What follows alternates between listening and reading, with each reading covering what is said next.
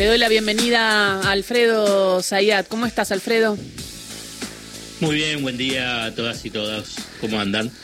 Preocupada, Alfredo, eh, ¿puede un candidato a presidente asusar así y, romper así el único método de ahorro en pesos de los argentinos como los plazos fijos? Puede, pero no debería. Digamos, eh, está claro que el nivel de irresponsabilidad de eh, Javier Milei es máximo. hay antecedentes, pero no de esta brutalidad hasta hace poco, incluso en las elecciones paso, y el año pasado hubo toda movida, pero no así pública, de economistas de Juntos con el Cambio, Hernán Lacunza, eh, La Espina, eh, que ponían en duda la capacidad de eh, refinanciar la deuda en pesos que tenía el Estado. Y por consiguiente, eso fue una movida desestabilizadora para eh, evitar que el gobierno, en ese momento Martín Guzmán era el ministro de, Economía, eh, pudiese conseguir recursos ¿no? Eh, y financiamiento en pesos en el mercado local, que planteaba la duda de que, bueno, esa deuda se va a tener que reperfilar. El otro antecedente más lejano, que es bastante similar, bastante similar a lo de Javier Milei, solamente que en ese momento no había redes, no era tan brutal la salida a los medios de comunicación, eh, fue de Domingo Felipe Cavallo cuando eh, a Washington fue y le dijo al Banco Mundial no que no dé el desembolso al gobierno de eh, Raúl Alfonsín, eso precipitó eh, una devaluación con posterior hiperinflación, adelantamiento de la entrega del poder y el triunfo de Carlos Olmuelen. Pero como no fue suficiente para el esquema de convertibilidad, en el 28 de diciembre de 1989 se lanzó el plan Bonex, que fue la confiscación de depósitos de plazo fijo y se entregó un bono a 10 años. Después vino la segunda hiperinflación. Eh, ¿Para qué? porque estoy haciendo este recorrido para que se entienda cuál es el objetivo de Javier Milei. Por favor. Digamos, eh, entonces en ese momento, tanto con la, el plan Bones, con la hiperinflación de Alfonsín, la hiperinflación de, eh, de Menem, lo que produjo fue una pero feroz licuación de la moneda nacional en ese momento que era el austral. O sea, se evaporó, o sea, lo que se llama una desmonetización. Había muchos, eh, muy poca cantidad de moneda nacional en circulación, más aún en relación al dólar y en relación a los precios. ¿Para qué? Para instalar la convertibilidad. ¿Qué era la convertibilidad? O la cantidad de pesos en circulación, lo que se llamaba la base monetaria, esté respaldada con los dólares en el Banco Central. Entonces, ¿qué es lo que se, se, presentó esta idea del uno a uno, diciendo, bueno, todos los pesos están respaldados con el dólar, tienen que tener confianza, que no va a haber devaluación, no va a haber desborde de precios.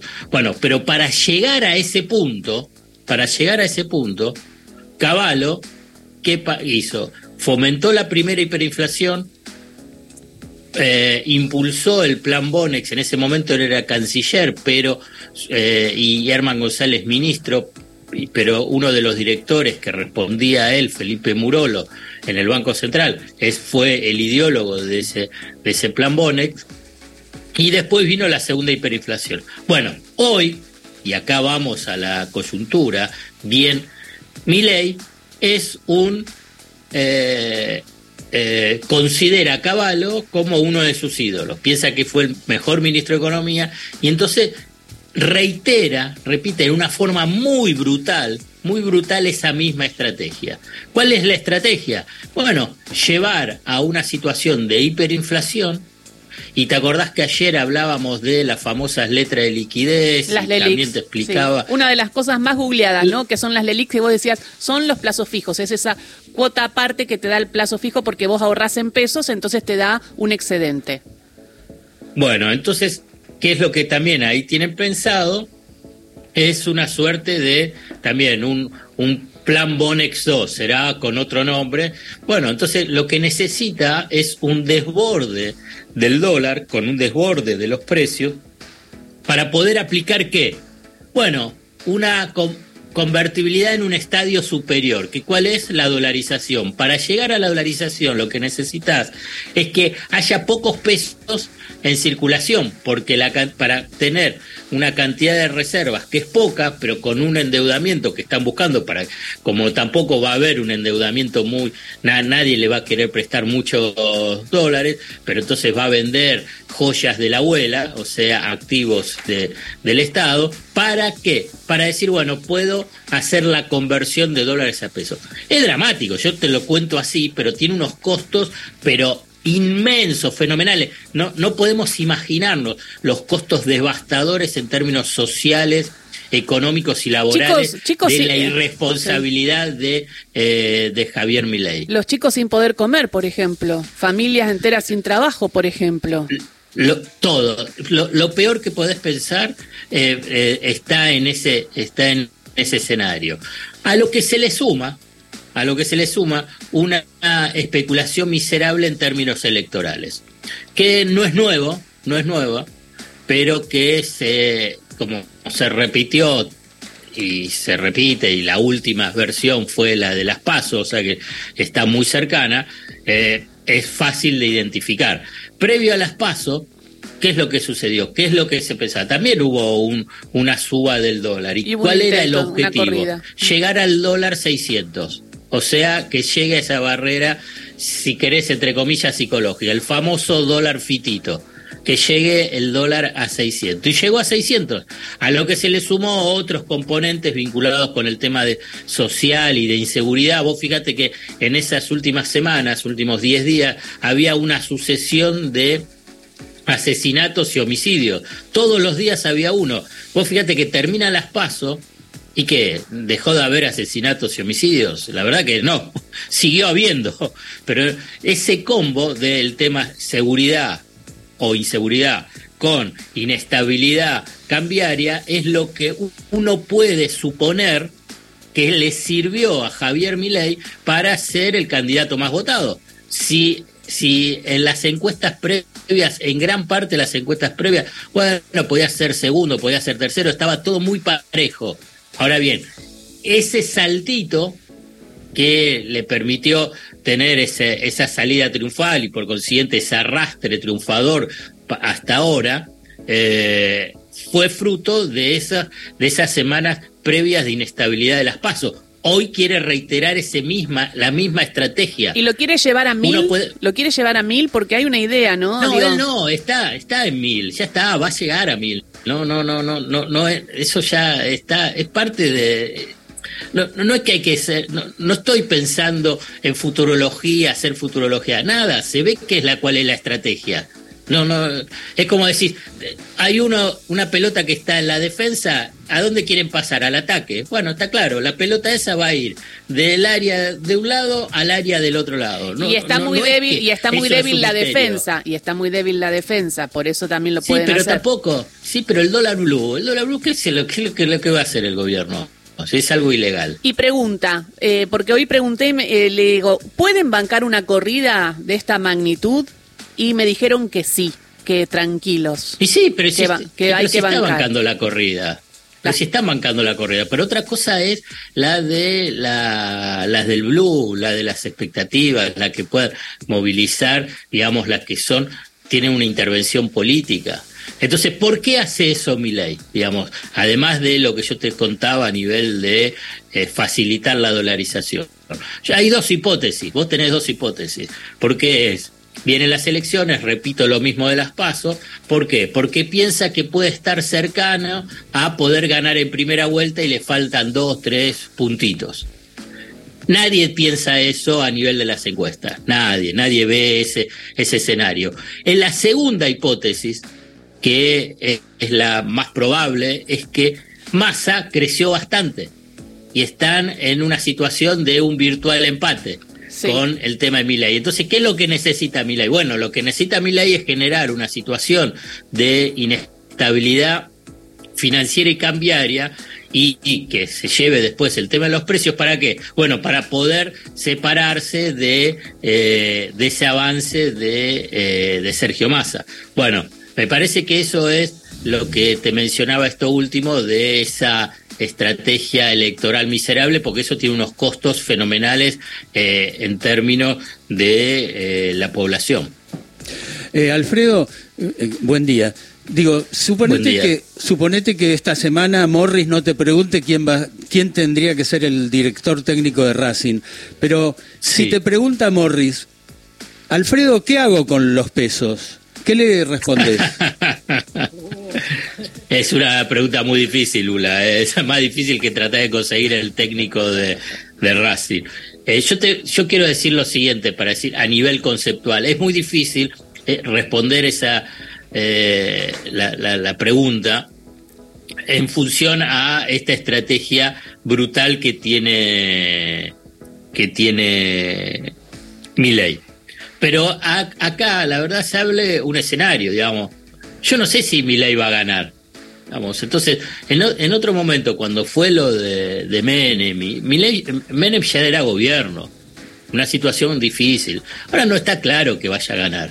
Entonces, eh, la verdad que si gana masa, digamos, y, estoy pensando para todo esto, que esto, estos valores del dólar son totalmente descabellados, son dolores, son, son valores de pánico, son, son carísimos, lo dicen cualquier economista medianamente riguroso del mundo conservador ortodoxo, digamos, uno de ellos que tiene mucho respeto a nivel mundo empresarial y financiero, Ricardo Arriazu, no está mucho en los medios, eh, dijo, es, es un valor de pánico, de huida, que obviamente ahí eh, Milley lo fomenta. Pero entonces, cuando pase este, esta tormenta, esta tormenta, bueno, cual, todos los que han ingresado y especulado con el tema del dólar, en términos nominales, en términos nominales, eh, van a ver que su saldo real, porque después de descontado la inflación y a nivel de costo de oportunidad financiero, va a ser negativo. Pero bueno, es lo único que puedo decir, digamos. Eh, a mí me parece que yo evito que eh, la población, la gente caiga en la trampa del pánico que quiere plantear mi ley.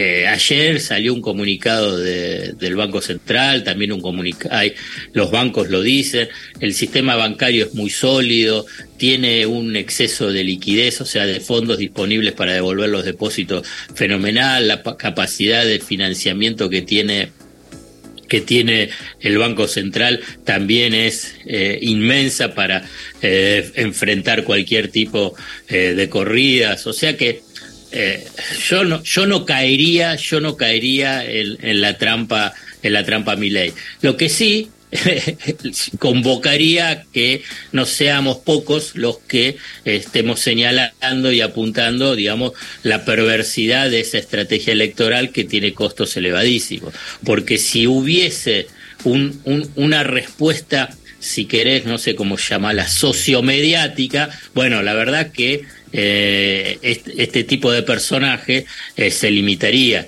y estaría un poquito más acorralado, porque es de un nivel de irresponsabilidad mayúscula.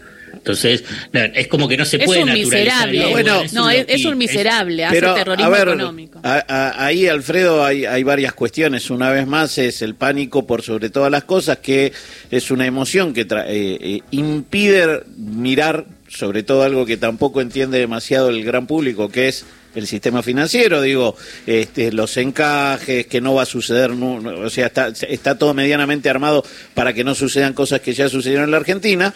Eh, nos ahorramos que todo junto por el cambio también sale a decir de la irresponsabilidad de Javier Milei, cuando ellos también quieren cambiar la carta orgánica del Banco Central. Eh, pero nos encontramos frente a un tipo que aparte de hacer este terrorismo económico, tiene todo armado como para decir que su primer gobierno que él cree que van a ser varios, sería absolutamente defectuoso por todas estas cuestiones, ¿no? Porque también es eso, promete, promete fuego y destrucción para gobernar fuego y destrucción, ¿no? Ah, para hasta 35 años. bueno, pero es que, a ver, esto es lo que está diciendo todo el mundo. Eh, lo que está promoviendo es imposible de controlar aunque seas gobierno. Está bien, pero a, lo que yo apuntaba también, yo, coincido con lo que decís, eh, pero hay como una suerte de aceptación de la brutalidad. Esto es lo que, eh, después de lo que dijo, digamos, y, y cuando lo dijo, no puede ser escuchado en forma neutral como si estuviese diciendo, eh, ah, miren qué lindo que el día porque salió el sol. porque hay una responsabilidad social del, del, interlocutor, o sea, del periodista que es un comunicador social. Eh, entonces, yo ayer, cuando lo dijo en, declaraciones en, la radio y después a, la noche, no lo escuché, pero sí estuvo, eh, lo digo, en Canal América y también estuvieron en Crónica es como que, bueno, es un personaje y bueno, está bien, estás diciendo algo que no, que, es difícil. No, no, ¿me entendés? Hay, hay cuestiones que no, que, que, superan algunos eh, límites. Y, Ahí el periodista tiene que, decir, los periodistas. vos no podés decir esto. O sea, está en juego la democracia. y, e, e, interpelarlo, permanentemente interpelarlo. Y claramente en, ese, en esa instancia él se va a sacar porque tiene un poquito de desequilibrio, para decirlo de una forma sutil. Entonces, eh, pero hay, hay responsabilidad, esto es lo que digo, digamos, el periodismo y eh, un comunicador social tiene una responsabilidad social cuando alguien convoca a un daño generalizado, generalizado en la población. Porque no es solamente para los que tienen plazos fijos el impacto, ¿eh? porque si es, digamos, llevado al extremo, es para toda la sociedad, para toda la sociedad y fundamentalmente los sectores medios, medios bajos, bajos, digamos, para, para todos, para empresas, para las pequeñas, medianas empresas, ¿me entendés? Vos agarrás y decís, ah, bueno, te voy a decir un absurdo, vamos a un absurdo. Bueno, eh, viene un político, ¿saben qué? Voy a cerrar el Congreso, eh, voy a intervenir el Poder Judicial y voy a convocar a, la fuerza, a las Fuerzas Armadas que van a gobernar junto conmigo. A ver, vos qué le vas a contestar como periodista. Ah, qué raro que lo que estás estás proponiendo. No, te das cuenta que no, no, Pero ¿estás seguro que se puede hacer? ¿Viste? No, la frase es, che, pero ¿estás seguro que se puede hacer? ¿Pero esto no le haría mal a la gente? No, ¿viste? Pregunta, respecto a esto. Centros, centros respecto, Claro, respecto a esto hablamos. Exactamente, exactamente. Respecto a esto hablamos del rol del periodismo, que, bueno, claramente fue uno de los que lo impulsó, lo hizo crecer, le dio espacio todo por el rating. Hay, gente, hay periodistas que se que se ufanan de decir, ah, yo lo descubrí, un desastre, eh, pero por el otro lado sí estoy viendo que, que, economistas ortodoxos salieron a decir basta, esto es un error y marcarle responsabilidad a mi ley. Claro. Ahí hay un gesto que está muy bien, porque ahí vos ves la magnitud porque estos tipos también hacen, de, digo, buscan el ajuste y todo, pero fíjate la magnitud. Es otra cosa, es otra cosa, es otra cosa, es otra cosa. Por eso es lo que te menciono. Una cosa es eh, el ajuste otra cosa, eh, uno puede tener diferencias ideológicas sobre senderos económicos, uno puede tener diferencias sobre cuál es la, la mejor estrategia económica eh, para tratar de lograr la estabilidad,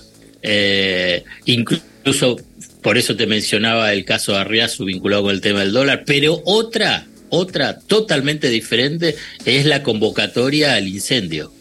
Digamos, no, no, digamos, yo, yo tengo muchísimas diferencias, escribí, pero un montón sobre eh, los, los economistas de la City.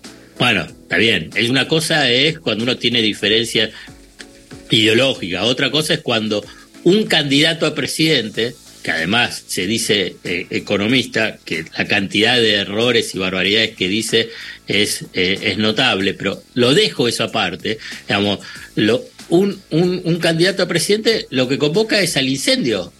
Entonces ahí ya eh, excede, no es un análisis técnico. Entonces, bueno, nada, eso.